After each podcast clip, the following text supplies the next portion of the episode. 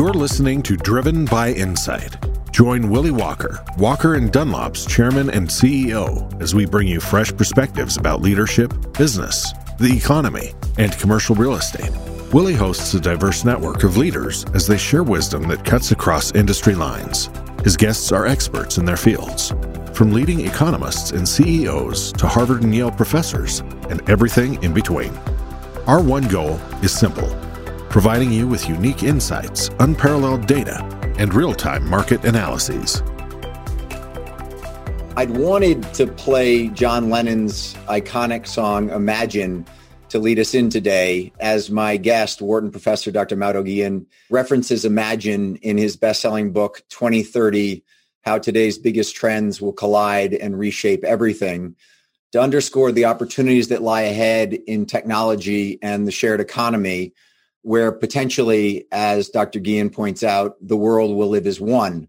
I must say, however, that as I read 2030, and considered the daunting challenges our world faces over the coming decade with overpopulation, global warming, middle class stagnation in the developed world, and so many other concerns that Dr. Guillen lays out so clearly in his book, I considered having the lead in music be Led Zeppelin's song, When the Levee Breaks, and some of the lyrics from that saying, When you're trying to find your way home, you don't know which way to go if you're going south, they got no work to do.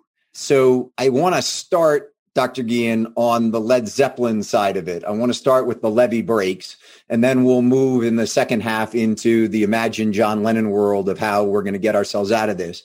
But first of all, thank you for joining me. And second of all, your book does a great job of taking global demographic trends and painting a clear picture of what the world will look like in 2030. Let's start with who's growing, who's shrinking, and why should any of us care? Yeah, Willie, thank you so much for inviting me to your webcast here. It's uh, it's really an honor to be able to share with you the next uh, 60 minutes or so and and discuss what the future, the immediate future is going to bring us. And you put your finger on something that I think is really important. What is going on with population? So which parts are going to be growing, which parts are going to be shrinking? So we can answer this question in two ways. One is in terms of geography. And in that case, the answer is very clear. So Africa and South Asia, including India, will be expanding relative to the rest of the world. Why? Because they're having more babies. And remember, those babies, as time goes by, they're also living longer and they're catching up in terms of their life expectancy. And then there are two parts of the world that are definitely shrinking. One is Europe, and the other one is China, along with Japan, South Korea, and other countries in East Asia.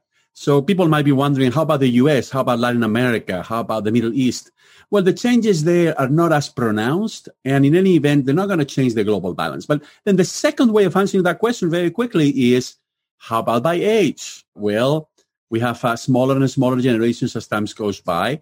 So essentially, the population group above age 60 will be getting bigger, relative speaking, compared to other age groups. And the younger age groups will be becoming less important as time goes by. So you talk about the dramatic growth that's going to take place in Asia and in Africa. You also point out that 97.5% of the world's water is undrinkable and that less than 1% sits in lakes and reservoirs. And you project that 4 billion people by 2030 will live in cities where water is an issue, clean, potable water is an issue. How do we deal with the water resource that is so fundamental to not only life, but to society as we know it today? Yes, uh, well, you know, as I, I teach, uh, I'm employed at the University of Pennsylvania, which was founded by Benjamin Franklin. And if you remember, Benjamin Franklin once said that one learns the worth of water when the well goes dry right? So we, it's one of these things that we, we take for granted, like the air, right? And I don't think we're going to be able to take it for granted any longer because the problem is that of the water that is drinkable, right? We use 80, 85% of it in agriculture. And then the rest is industrial use and residential use, like when we uh, drink water in our kitchen. And, you know, we've got to make sure that uh, agriculture becomes more efficient in the world because that's 80 to 85% of all of the drinking water that uh, can uh, is used in the world. And as you know, it is certainly the case that American agriculture, European agriculture, Japanese agriculture are very efficient in the use of all sorts of resources and very productive.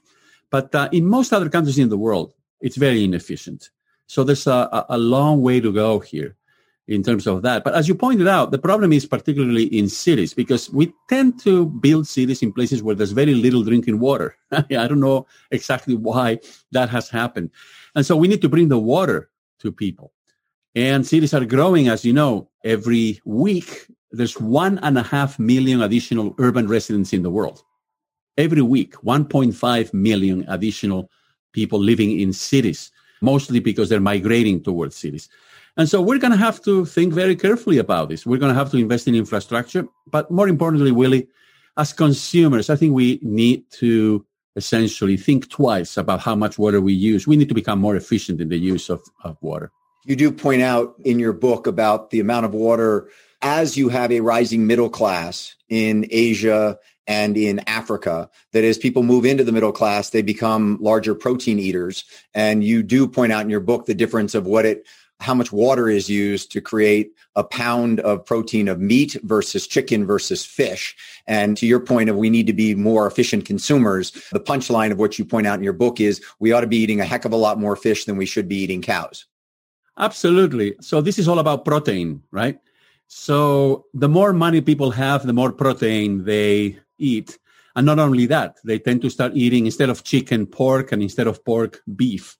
And it takes about, you know, on average in the world, an astounding 3,500 gallons of water to produce one pound of beef. Because, you know, the cow is born and the cow needs to grow over many years, right?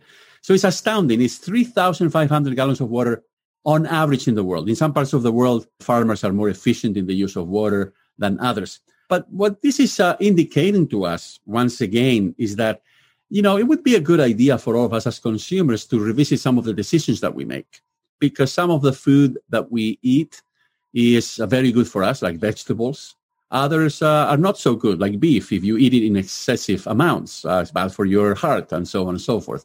So I think we need more education of consumers. I think we need more incentives for consumers to do the right thing. And in so doing, I think we will be able to overcome, you know, the looming crisis in terms of the availability of water in the world. You talk about the great urban migration and the how fast cities are growing, Dr. Guillen. And one of the other things you point out in the book is that 90% of natural disasters are caused by water. And so what we have is this massive migration to cities that predominantly are on the coasts so we're basically moving people into urban centers that are some of the most dangerous places for them to be given the impact of hurricanes and typhoons and flooding. Talk for a moment about the proliferation of mega cities and the challenges they face just from a security standpoint. Yeah, that's a great question. Look, in the year 1990, and that was uh, just uh, one generation ago, right? 30 years ago, there were only three cities in the world with more than 10 million people. And those were New York, and then Tokyo and Osaka in Japan. Just three, right? But today we already have more than 20 cities with each of them more than 10 million people, some of them with more than 20 million people. Those are the mega cities. And by the year 2030, we're going to have 35 cities in the world with more than 10 million people. And look, cities are very inefficient. Uh, we waste a lot of energy in cities. And once they reach a certain size, we actually get into a lot of problems traffic, pollution. The entire area of the city is covered with uh, asphalt or with concrete, and therefore, uh, whatever rain falls uh, doesn't get to the right places. So it is a really a disaster, I think, to have so many mega cities in the world. And again, mega cities are in excess of 20 million people. And unfortunately, as I mentioned earlier, they continue to grow. So I have in mind uh, cities like New York and Los Angeles, like Sao Paulo, like Lagos in Nigeria, like Beijing in China, Shanghai. I think it would be better for us, and, and maybe remote work, you know, will help. It would be much better to essentially distribute the growth of cities across a larger number of them. Everybody wants to live in the cities, that's understandable. But maybe we can create incentives, we can make it easier for people to gravitate towards cities that are slightly smaller than these mega cities that we have in the world. So you project that by 2030, 60% of the world's population will live in cities, which take up a grand total of 1.6% of the world's landmass. So 60% of the 8 to 9 billion people on the face of the planet will live in urban centers that take up 1.6% of the land mass in the world. And they will contribute 75% of the carbon emissions from that 1.6% of the land mass. As we think forward to 2030 and that the carbon emissions coming out of those cities think forward for a moment as it relates to what we need to do as society to make sure that those cities become more efficient as it relates to carbon emissions. Does that mean more efficient cars? Does that mean more efficient buildings? And particularly because a lot of that growth is happening in the developed world where they don't have the standards that is happening in the developing world, where they don't have the standards that the developed world has today. No, absolutely. Look, you've put your finger on, I think, a problem for which there's only two solutions. And I think we need both solutions, given that it is an urgent problem to solve. The first solution is new and better technology for insulating our homes, for, you know, generating power and using that power, that electricity more efficiently. Smart transportation systems. Just to give you an example, here in the United States, all of those cars that you see are driven in the downtown areas. 30% of the time, those drivers what they're doing is looking for a parking spot, right? That doesn't make any, any sense, right? I mean, we should have in this, you know, digital world, we should have like a panel on our car indicating to us, here's where you can find an empty parking spot so that you're not like, uh, you know, driving around spending 10 or 15 minutes looking for one. But I think uh, more broadly, what we need to do is also something that uh, may strike some of your, you know, listeners, uh, your followers, as you know like a crazy idea which is we should be growing food in the city. And why do i say that? I say that because if you do that then first of all you don't have the spending on energy to bring the food to the city. Uh, but also agricultural activities inside of the city will help recycle the air will help contribute to a greener environment. And you see, this is why some of those mega cities that we see in the developing world, like in Africa, they're not as bad in terms of pollution as, uh, let's say, LA or New York City.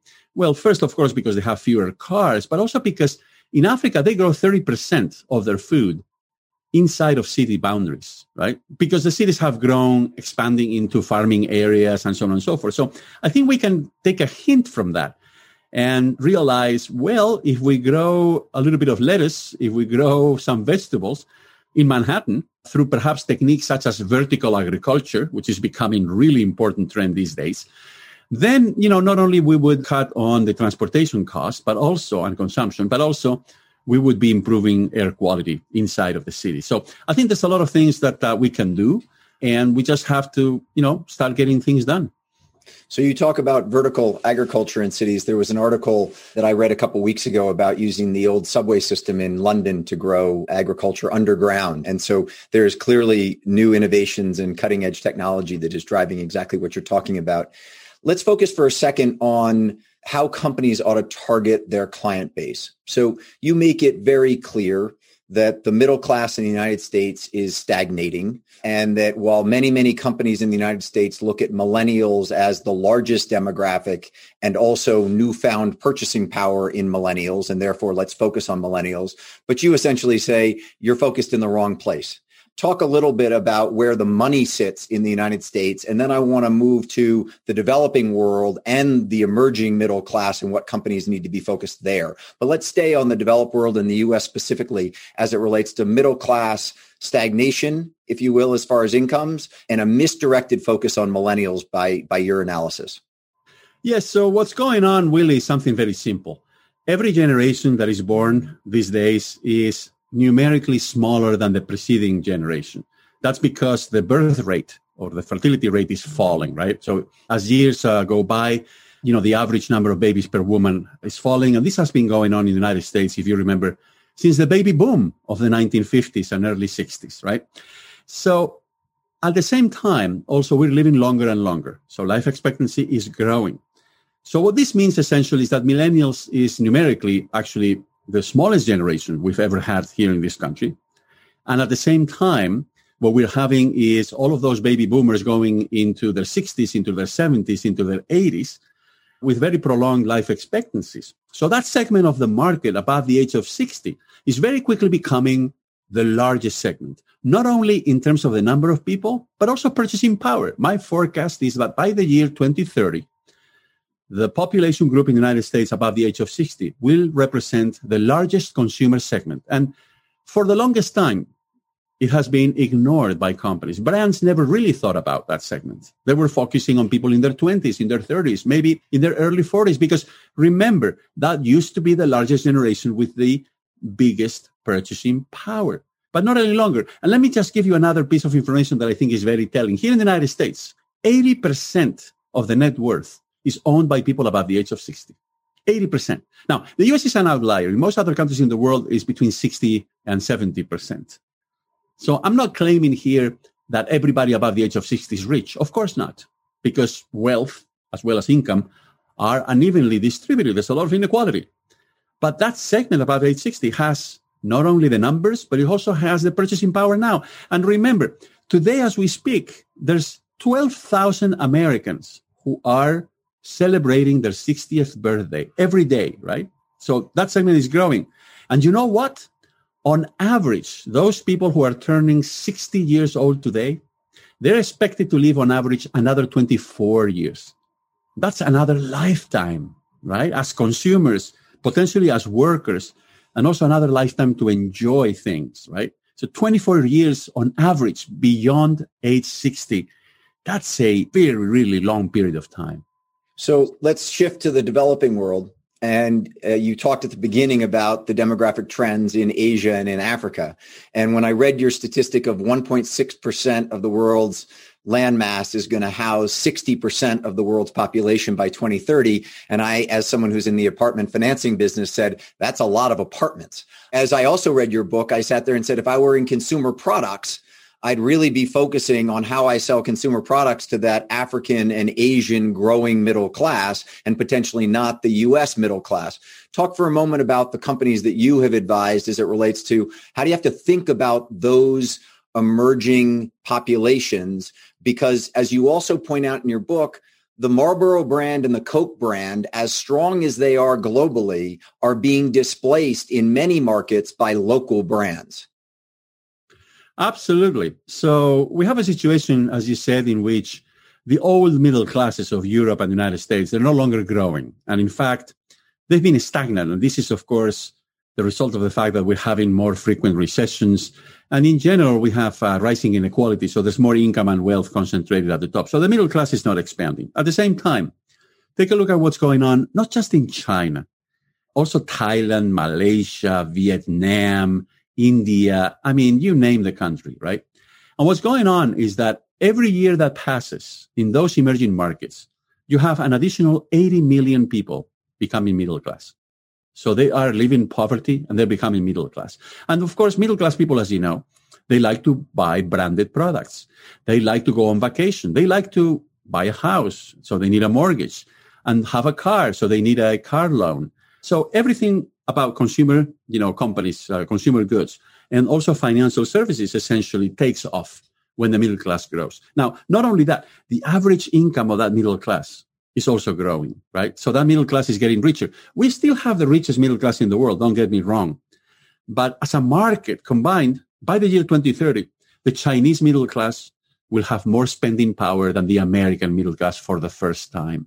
And that's going to be, I think, a moment of reckoning because you see brands for the longest time have always launched new products and new ways of selling products on the basis of the largest market in the world. So they were essentially coming up with products for the American consumer. But now that the Chinese middle class consumer market is going to become the biggest in the world in about nine years from now, then I think more and more brands will start playing to the tastes and the preferences of the Chinese consumer. And as I said earlier, it's not just China. The problem is that you also have India, which also has a growing middle class. And you have Indonesia, and you have Thailand and Malaysia. And that's just in Asia. Then we could also talk about Sub-Saharan Africa, where the middle class is also growing. So things are changing very fast. That's the bottom line. And one of them is the growth of the middle class in emerging markets you have in your book a fantastic when you're talking about the growth in the middle class and emerging brands you also have a picture of your iphone case the box that your iphone came in and it has the federal communications commission stamp on it that is getting approved by the fcc in the united states and the european union equivalent to the FCC. And your point is that that's great that it qualifies in the US and all we've looked for is approval from the US regulatory body in, in Europe. But with what you just talked about of China being the largest economy on the face of the planet, you're going to have to get the Chinese regulator to give you the stamp of approval on products. And you're going to have to look at what the buying patterns of the Chinese middle class and to all the other economies that you just talked about. So it's not only designing brands, it's also the, old, the overall regulatory regime under under which you have to work going forward. Oh, absolutely. So here you're referring to technical standards. And uh, not just uh, phones and uh, consumer electronics, but many other categories of products need to comply with regulations, with government regulations. And uh, we call them technical standards. And so typically what companies would do is get approved by the largest market regulators. So for the longest time, that was the United States. Then if you remember, 20 years ago, Europe came together. Instead of being a collection of national markets, they created a single market. So then the European Union also became an important regulator because it was a market about the same size as the US when you combined all of those markets. It still is today. So in other words, now we have, as you mentioned in the case of my iPhone, two main regulators in the world, European Union, United States. But within a few years, China will be as a market even bigger than either the US or Europe. And therefore, my prediction is that companies will seek approval from the Chinese regulators for their global operations. And uh, shortly thereafter, I think also India is going to play a similar role, given that their market is also going to be really, really big. So yes, the golden rule here is that the largest markets in the world get to decide what are the rules of the game in international competition. That's the key principle here. So if we focus on, you're talking about the emerging middle class in China, and you just said as the middle class grows, people are going to start to buy more discretionary goods. They're buying purses, as you point out in your book. But it's also stranding the older Chinese population in rural areas with no support. And you go from there to Japan, where clearly the aging population is requiring more and more help. And in Japan, they've introduced robotics in a very significant way to take care of their aging population. You state that 90% of senior care is provided by immigrants, both in the United States and throughout the developing world. 90% of care is provided by immigrants. Yet in the developing world, in Europe and in the United States, we have a big anti-immigration push. We've watched it for the last four years. How are we going to take care of our seniors? That's exactly right you know, we are so inconsistent in terms of the decisions that we make. So precisely at a time when population is aging very quickly in Europe, in the United States, you know, we're going to have 35% of the population above the age of 60. Some of them will require, you know, 24 hour kind of assistance in their home, right? And as you said, right now in the United States, in many parts of Europe as well, 80 up to 90% of those people who take care of the elderly in their homes are immigrants, but we have a backlash against immigration. So look, the only solution is technology. The only solution is automation. And that's why in the book I refer to all of those new, you know, really tantalizing experiments in Japan, in Europe, here in the United States with using robotics to assist the elderly. So I don't have in mind here robots that do everything for you like a human being would, but robots that help you with specific tasks in the household, right? Uh, that maybe uh, a 70 or an 80 or a 90 year old can no longer perform. That's the way we're going. Technology, automation, because once again, not only we're having fewer babies, but uh, also there is this trend towards increasing limits towards immigration. And therefore, something's got to give. And I think the only possible solution will be in the end technology. You point out that technology is the solution to this issue but you also make a very compelling case about immigration and the value of immigration. And you give tremendous statistics that talk about what immigrants do, particularly in the US, to entrepreneurship, to creating companies, to being doctors and lawyers and, and, and technologists and all sorts of other things. And one of the interesting things you point out is A, the false narrative that immigration takes middle class jobs in America. But the point that I want to ask you to comment on is you made a statement about how paradoxical it is that recent immigrants in Europe and the United States are supporting candidates for political positions that demonize immigration. Talk about that for a second. Yes, so uh, more so than the immigrants is the uh, the people who migrated here you know, before. And the one, one specific case in this is, uh, as you know, Latinos or Latinas, right? Hispanics in the United States. And that you've got to understand something that this subgroup tends to be, you know, very strong in terms of entrepreneurship and small businesses. And uh, of course, small businesses and entrepreneurs here in the United States, uh, they tend to lean more Republican than average, right? Because they like the low taxes, they like the uh, some of the uh, measures, right? That typically Republican political candidates tend to to advance. Now, at the same time, yes, it's true. Those same Republican politicians uh, tend to be more against uh, immigration, right? And I think for all of the wrong reasons. So there is this paradox, right? That some minority groups, and specifically here in the United States, is Hispanics who have uh, already migrated into the country. Sometimes they vote for political candidates who happen to be against immigration, but I think they do so out of other considerations. But the one thing that I think is really important, Willie, to emphasize is, uh, you know, the premise to your question, which is completely true. You see, most immigrants arrive here in the United States when they are in their 20s, in their 30s, in their 40s. So they are working immigrants, right? They will contribute to Social Security. They will contribute to the economy. But not only that, they are disproportionately entrepreneurs, right? Because immigration itself is an act of entrepreneurship. I mean, you have to take the initiative to leave your home country and uh, travel for miles, right? For uh, thousands of miles. And so we see this uh, entrepreneurship in the form of, uh, you know, restaurants, of course, and dry cleaners and all the rest, but also in terms of high tech entrepreneurship. And so you name the big tech company in the United States, uh, whichever you want, and there's a 50% chance it will have been founded or co-founded by an immigrant. So, for example, Google or Tesla, right? So the impact, the positive impact of immigration is just uh, enormous. And as you said, Immigrants, most of them either have no skills, so they work our fields or they work in the service sector in janitorial jobs, or they have very high levels of skills, right? And on both ends, uh, there's not enough Americans to take the jobs that the economy is creating. It is in the middle, right, where most middle class jobs are in terms of skills. But most immigrants don't have those intermediate skills. They either come with very low levels of skills or with very high levels of skills.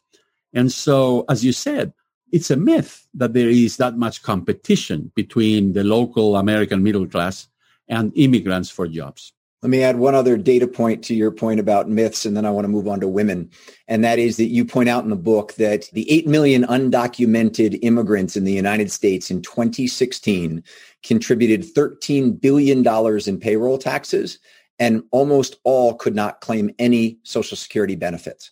So I think that there is this great thought myth that illegal immigrants are net detractors from the system that obviously doesn't take into account services such as emergency room visits and things of that nature. But just from a taxes standpoint 13 billion to the positive net and nothing taking out of the social security trust fund. Let's move to women for a minute mauro. Your book makes a very compelling case that women not only are working harder they're getting better jobs and they also are controlling the majority of financial decisions. And so as I read your book and thought about the emerging middle class in developing markets, and that's where lots of global companies ought to be focused. I also thought about women and said, forget about millennials, forget about any other demographic other than 60 plus year old women.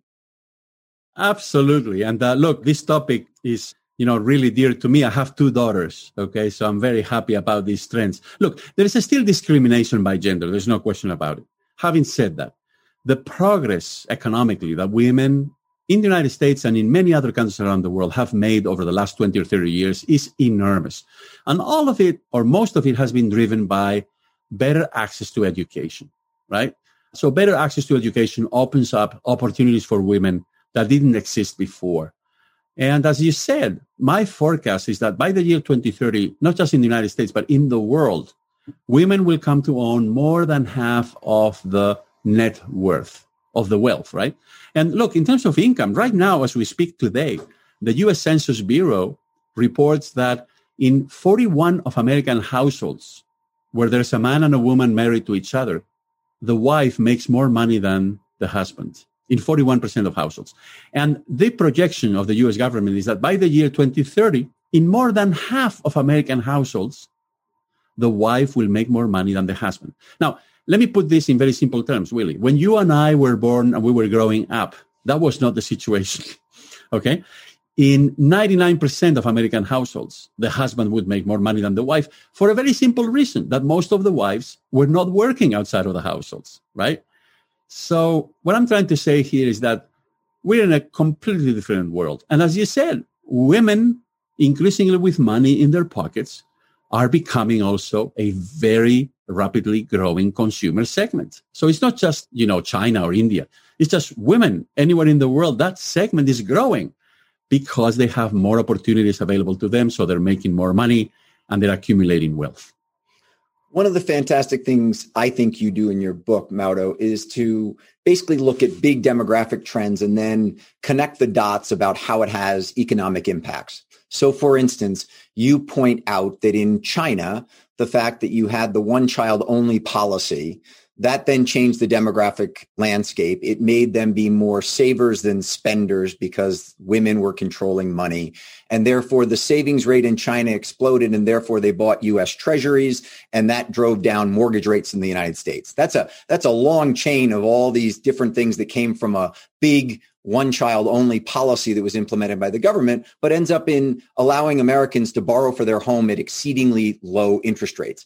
One of the other ones that you point out as it relates to women controlling finances is that you tie the proliferation of exchange traded funds, ETFs, to the fact that women are trying to invest in less risky investments. So rather than signing up with an individual money manager where men will sit there and say, I like my friend and want him or her to manage my money, women are much, they are more risk averse and therefore they're going into ETFs. Is there data that supports that?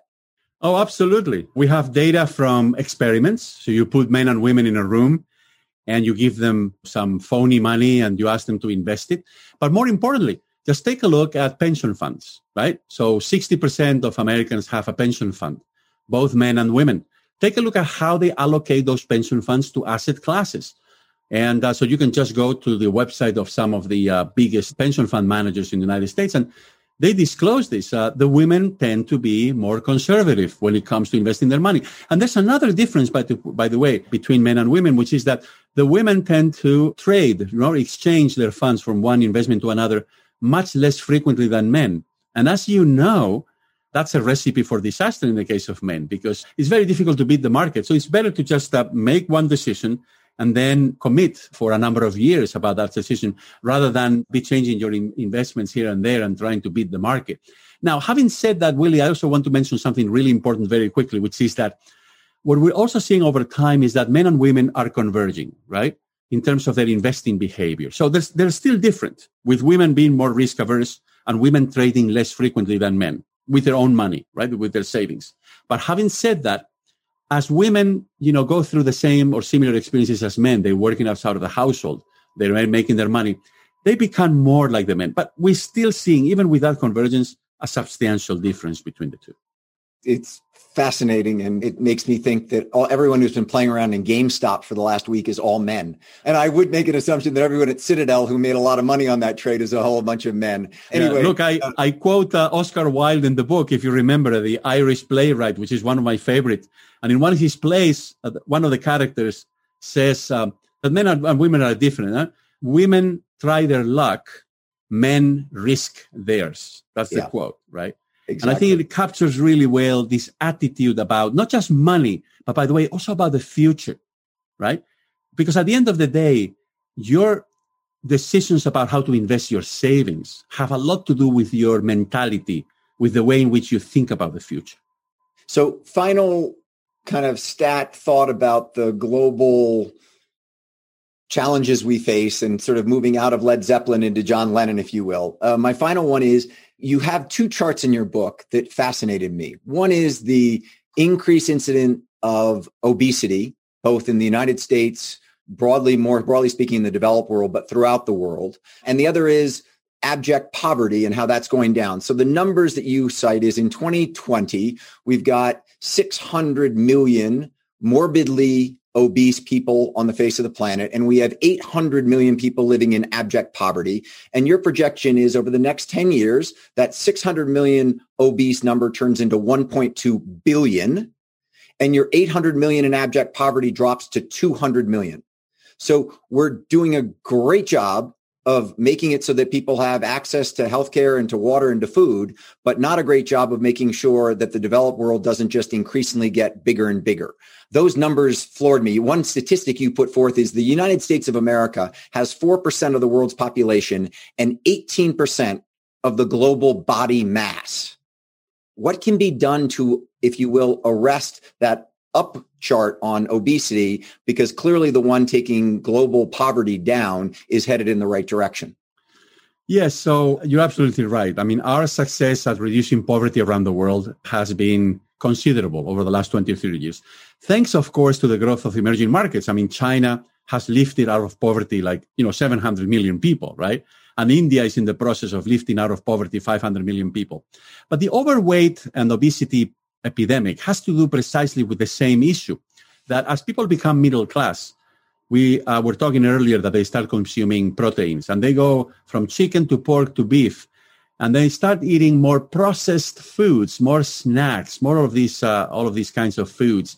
And also they move from the village to the city. They become more sedentary. They don't do as much exercise. They spend too many, too many hours a day sitting in front of the computer. So we need also more exercise. But I think uh, the fundamental problem is the diet, right? As people have more money in their pockets, they seem to be making very bad choices about what to eat and what to drink, by the way. So we also have uh, sugary drinks uh, there in the mix. So we, I think we need to, you know, educate people from an early age, because as you know, one of the most, um, you know, devastating aspects of this global pandemic called obesity is that it's affecting children increasingly. And that is a tragedy that you have a five year old or a 10 year old or a 12 year old who is already obese, right? And so I think we should try to help those people. We should try to introduce incentives. We should try to improve our diets. We need to invest in education, you know, in terms of uh, what things to eat, what things to avoid, and how to, you know, run a healthy a life uh, full of exercise with a diet that uh, helps us accomplish what we want, but without gaining too much weight.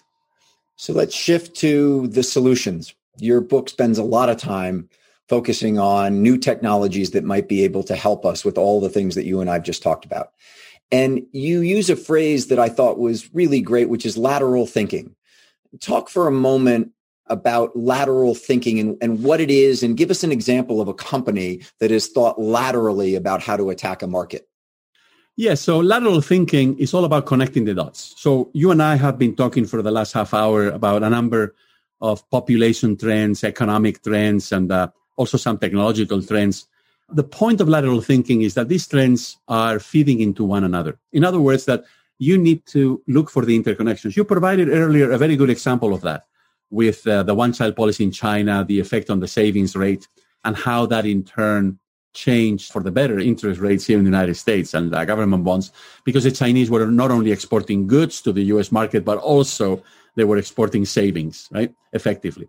So there are a lot of companies that know how to think laterally and they find those interconnections. Think about, for example, companies that have put two and two together in the sense of, for example, economic trends and demographic trends. And I always mention companies such as GE here in the United States or Philips in the Netherlands or Toshiba in Japan or Siemens in Germany. They manufacture these big devices, the MRI, the, the, the, scanners that, you know, now are among the most expensive pieces of equipment in hospitals. Now, most of these companies were making light bulbs. GE was making light bulbs until very recently, right? So was uh, Philips of the Netherlands. But they thought we cannot make any money with light bulbs because there are all of these companies in emerging markets who can make bulbs much more efficiently, cheaply than we can. So they thought, what can we do that would be helpful in the future. And they thought, well, we're very good at R&D. So MRI machines are very technology intensive. But number two, population aging. That's how they connected the dots, right? So in Europe, in the United States, in Japan, increasingly in China, and in the rest of the world, you have more people above the age of 60. Therefore, you have more chronic conditions. Therefore, you need more MRIs. And so they decided, let's stop manufacturing bulbs and let's start, you know, just focus all of our resources on MRIs. And look, some of these companies now, especially in the case of Philips from the Netherlands, 35, 40% of their revenue comes from medical equipment. For GE, as you know, the medical equipment division is also really, really important. So you talk about the older population. We've talked about demographic shifts. Talk for a moment about companies like Uber and Airbnb and their lateral thinking. I think one of the things you point out in both of those examples is how it's not just a disintermediating technology. It's not just that Uber disintermediated the taxi cab industry, but that it is young and old working together. So you're giving the older people the ability to drive a car and then also meet the needs of a younger group that previously maybe wouldn't be able to take a ride somewhere. Talk about how that lateral thinking and using both of those two demographics has revolutionized travel. Yeah. So let's take the example of Airbnb. So what this company saw 10 years ago, the founders of this company saw was that most of the assets in the world are owned, as I said earlier, by people above the age of 50, right, or 60. But um, younger people, they don't have the money to buy those assets, but they would like to have access to them. They would like to use them. For example, when they go on vacation. And needless to say, as you know, millennials hate hotels, they hate banks, they hate all of these old institutions. So because they want to experience travel in a different way. So the basic idea for Airbnb is that you had these two very different generations in the United States and in many other countries. One with assets, the other one without. And the one without assets, they would like to have access to those assets without purchasing them, right? And so Airbnb came up with this fabulous idea, which of course has created a lot of headaches for the hotel industry. And by the way, as you know, Airbnb just went public in December of last year. And their revenue is about the same as it was before pre-pandemic, which is astounding because everybody else in the travel industry is operating at 20% or 30% capacity. You know, hotels, uh, airlines, uh, cruise lines, you name it. So what was Airbnb response to the pandemic? Well, people may not be able to travel 5,000 miles away for a vacation, but maybe instead of spending a few days on vacation, they would like to move out of the city for two months and go within a, a uh, couple of hours drive to a house and rent it, right? In the age of social distancing. So in, in, in, in making that pivot, Airbnb was able to recover already from this pandemic. And believe it or not, the revenue figure, they charge a commission on the rentals. The revenue figure is the same as before the pandemic. It's astounding, right? But once again, their fundamental insight was to recognize that there were two different generations there. One with assets, the other one without. And the one without they really wanted to gain access to those assets. So you talk a lot about the shared economy potentially having huge environmental impact. And one of the stats that you talk about is the ridiculously smaller amount of water and energy that people who stay at an Airbnb use versus someone staying in a Hilton or a Marriott hotel. And I can't remember what the exact number is, but it's just, it makes your head spin. And basically what it says is we show up at a Hilton or a Marriott and we turn on the shower and we take a five hour shower and we leave the lights on in the room, but we go to someone's house and we think about it as if it's our house and therefore we use less electricity and less water, which is neat. And we're also recycling and allowing older people to rent their homes out, which then might make them want to stay in those homes for longer, which means that we don't need more retirement communities because they can age in place and have an additional income, et cetera, et cetera. But on the Uber Lyft side of things, you talk about the circulation of cars and you talk about the additional emissions that are put out. And you also talk about the fact that it may sound great to increase utilization on the car, but if the life of the car goes from being 10 years to three years because it's being utilized all the time, we still got to go back and build another car. Is that a fair analysis that Airbnb is great for the environment and Uber and Lyft aren't great for the environment? And take that yeah. out another step to other companies.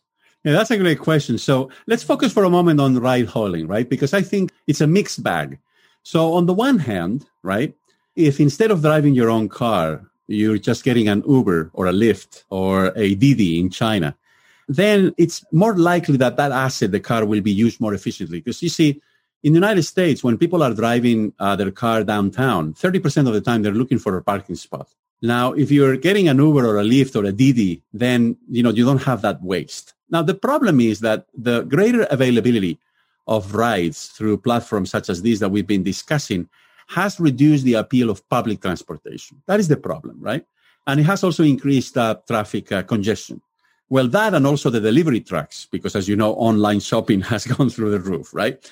So it's a mixed bag. I think the jury is still out when it comes to the net environmental impact of ride sharing platforms, right?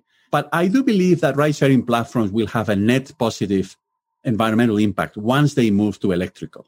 So once we move to electric vehicles, and we can easily do that if, you know, there are incentives for all of those drivers to essentially switch to electric, right? Maybe they can be given by the platform a higher share of the fare, right, for the trip. Then I think it will be the case that the sharing economy, when it comes to rides, especially in cities, will have a net positive effect on the environment. All right. So we talked about a net positive when you get to EVs. Now talk about autonomous and what it's going to do to the trucking industry. You have a stat in your book that says that I think it's 36 in 36 of 50 states. Driving, truck driving is the number one industry as it relates to employment in the states. And your projection by 2030 is all that fleet is autonomous and those 3.5 million Americans who drive trucks are out of work. What are we going to do? Yes, and you know, and am I right tracking, stats? I, correct me if any of these stats I'm throwing out are wrong. Yeah, yeah, I'm, yeah. I'm trying to remember. No, no. The, the exact figure is, as you said, that in more than 40 states, truck drivers is the largest occupational group, right? right? So even bigger than school teachers. I mean, there's a lot of truck drivers in the United States because we move a lot of merchandise using trucks. And you know, here's the problem. The problem is that it's so much easier to automate trucking than it is to automate, you know, your car, right? Because tracking, uh, you know, a lot of it, as you know, long distance happens overnight on the highways and all of that.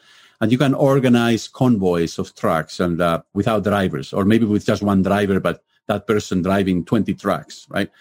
So, yes, I mean, I think this is going to be really tough for truck drivers because uh, there's not going to be as many jobs in the future. And by the way, the country in the world that is most advanced in terms of the uh, driverless trucking is China, right? They're making a lot of progress in that uh, direction.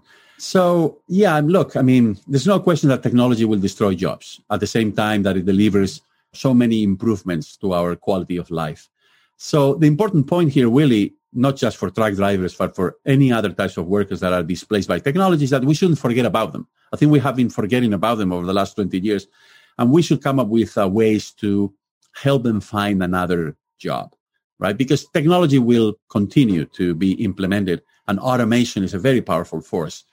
However, I think as a society, we should be taking care of those people who are displaced by these technological revolutions. So you talk about these technological revolutions and you and you talk in the book about Uber and the fact that Uber and Travis Kalanick just basically ran over local regulation to get Uber out there and basically said, you know, build it first and ask for permission later is essentially what you say. And you talk about Uber in London and the fact that there was this big sit in by all the taxi cab drivers in 2015. And then in 2017, the legislature passed where they're going to ban Uber and 850,000 people signed a petition to make it so that Uber could exist. And my mind went to, well, that makes sense in the world we live in today. That all these people, to your, it's kind of the populism that exists. That if the technology is there and it gives me freedom to use it and it's a low price, get out of the way, government, and I'm going to go down that path. Yet we talk about truck drivers who are going to be displaced we talk about the fact that while people might put a lot of faith in Travis Kalanick and the and, and the management team at Uber, we might remind ourselves that Travis Kalanick lost his job because he couldn't run his own company. And I'm not trying to throw spears at him, but my point being is that there is a regulatory framework that we've all relied upon, particularly in the United States. And the technology market, look at Facebook today, look at Google today as it relates to being able to not abide by the publishing rules that have been the New York Times and everybody else has to live under. They are writing their own rules. And yet there seems to be this big tension today between let the free economy and let these new apps do whatever they want. But then all of a sudden at the same time, we want the protections that have existed in the past. How does this kind of clash between capitalism and populism work itself through in the next 10 years so that we don't have additional strife and additional conflict in our political system that we saw so clearly in 2016? Yeah, so Willie, I think uh, either extreme is unacceptable. So the extreme where there's no regulation for these technological platforms, or the other extreme where you regulated them so much that you kill them. So you need to have to find a balance. And of course, in terms of uh, striking a balance between the two extremes, no regulation and full regulation, I think the most important principle is, is this going to help consumers? Is this going to result in lower prices, but also better, for example, environmental impact, right? So not so much of an impact uh, on the environment. So I think we probably need to come up with a priorities here as to what is it that these regulations should look for? What is it that, you know, these companies that are becoming so successful that we call them big tech for a reason? What is it that they should do in terms of paying their dues back to society? Because they're making a killing, right? I mean, they're growing like crazy. Many of them are making big profits, but maybe we need to rein them in in the sense of directing them in the direction of helping society cope with all of these problems, right? And, and by the way, if uh, they eliminate jobs, if they make uh, workers redundant in other industries, maybe we should also ask them to contribute to helping relocate those workers, retrain them, and so on. So I got to get you to talk about blockchain and crypto for a second, because as I hear you talk about governments, the one thing that the dominant government in the world has always had, and you walk your readers through this, and it's fascinating that every dominant empire over history has had the fiat currency, and they've been able to control the world because they've controlled the currency. And now all of a sudden we have crypto coming in and we have blockchain. And first of all, on crypto, you talk about crypto being, you know, seamless and, and people can go and invest in it and we can use it as a currency. At the same time, I have a really hard time thinking that the United States government just lets go of having the fiat currency. And the second thing is you talk a little bit about the environmental impact of it. And I think the stat you used was the amount of energy required in the world today to run all the servers on Bitcoin is the amount of energy used to power the country of Austria for a year with 8 million people inside of it. So there's nothing, there's like, I was thinking about all the big Bitcoin owners like John Tudor, uh, Paul Tudor Jones and all these other big hedge fund people. And I was thinking they need to not only buy carbon offsets for their jets, they need to buy carbon offsets for their positions in, in, in Bitcoin. But then blockchain makes all the sense in the world. Like the title insurance industry should go away because we shouldn't have questions about title. You shouldn't have to have insurance on the title because the title ought to be in a blockchain. Talk for a minute about crypto and blockchain and what we're going to see 10 years from now. Yeah, so the blockchain is a very powerful technology. It has this big, you know, uh, minus, which is, as you know, that is very energy intensive. And you provided a vivid example of Austria comparing it to a Bitcoin trading. But the blockchain has the potential of essentially eliminating a lot of bureaucracy, a lot of red tape that we have in the world. And by the way, also eliminating quite a few jobs, right? Uh, people who, you know, manage uh, all of those parts of the economy. And the blockchain, of course, is the technology that underlines Bitcoin, but it has applications in so many other areas. So I think blockchain is definitely going to be part of the future. And by the way, it will also help us with the environment because uh, tracking, for example, carbon offsets, as you said, that's something that could be done on the blockchain. Uh, tracking uh, the provenance of goods, protecting endangered species in the world, all of that could be done on the basis of the blockchain. But the more interesting part, of course, is the cryptocurrencies. And you refer to the dollar. Yes, the US government, the Federal Reserve will never want a cryptocurrency to become as important as the dollar for one very basic reason. We, they don't want to lose control over monetary policy, over the supply of money, over interest rates. And cryptocurrencies, if they were to become dominant in the world, that would mean that governments will lose that financial leverage that they currently have. So that's why I mentioned in the book, Willie, that I don't think uh, governments or central banks will ever tolerate in the world that something like Bitcoin or some other cryptocurrency becomes widely used they will always regulate it to death, right? If that were to happen. But I think that we can bundle cryptocurrencies with other services like discount coupons or smart contracts. Another area would be your, your voting rights as a shareholder, how you exercise those voting rights, or as a citizen in elections. And if you put all of these things together in something that is normally called a digital token, uh, so cryptocurrency would be only one component in that digital token then I think that would be an innovation. I think that would be more efficient. I think that would make a contribution to the economy and to well-being. And I think governments and central banks would tolerate that. And by the way, we already see this in action in places like Estonia, the country in Northern Europe. It's a tiny country, but you know, they have made a lot of progress in terms of people over there using these digital tokens. And also in Africa, where they don't have a banking system and they don't have, you know, our usual means of payment, places like Kenya and Ghana. So this is already becoming a reality in some parts of the world. And I think we will come here to the United States as well. So my final question, I could keep going on with you for three more hours with all the things that I pulled out of your book, but you obviously started working on this book long before the pandemic set in. And as you were doing your research about these daunting global challenges of overpopulation and of moving to cities that are susceptible to flooding and to typhoons and hurricanes and all that, it's a pretty daunting challenge to be able to confront all this and find solutions. And at the same time, you very accurately point to a lot of technologies that could change the world over the next 10 years and might make it so that we don't sort of self destruct. And then all of a sudden in comes the pandemic. And in sort of record time, scientists and technologists, and interestingly, technologists, not just scientists, technologists got a solution to this much, much quicker than we thought. Is your view after having pulled your book together more optimistic or pessimistic after having seen how we've dealt with the COVID pandemic? Yeah, look, I'm a realistic optimist. I think there are opportunities embedded in all of this. But here's the point. I have been spending some time studying previous pandemics, such as the plague of Justinian or the Black Death, or the 1918-1919 influenza in Europe and the United States. And there's a big difference between those pandemics in the past and COVID-19. COVID-19 is a big accelerator of pre-existing trends. The other pandemics, they brought history to a stop. They rerouted history in a different direction.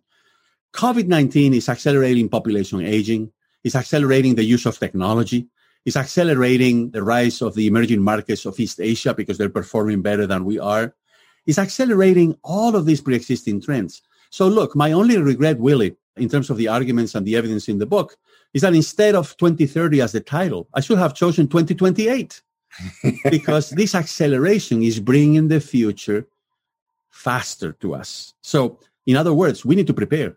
And now there should be, in the midst of this pandemic, even more urgency to prepare for that future. Well, Dr. Guillen, mil gracias por juntarte conmigo hoy.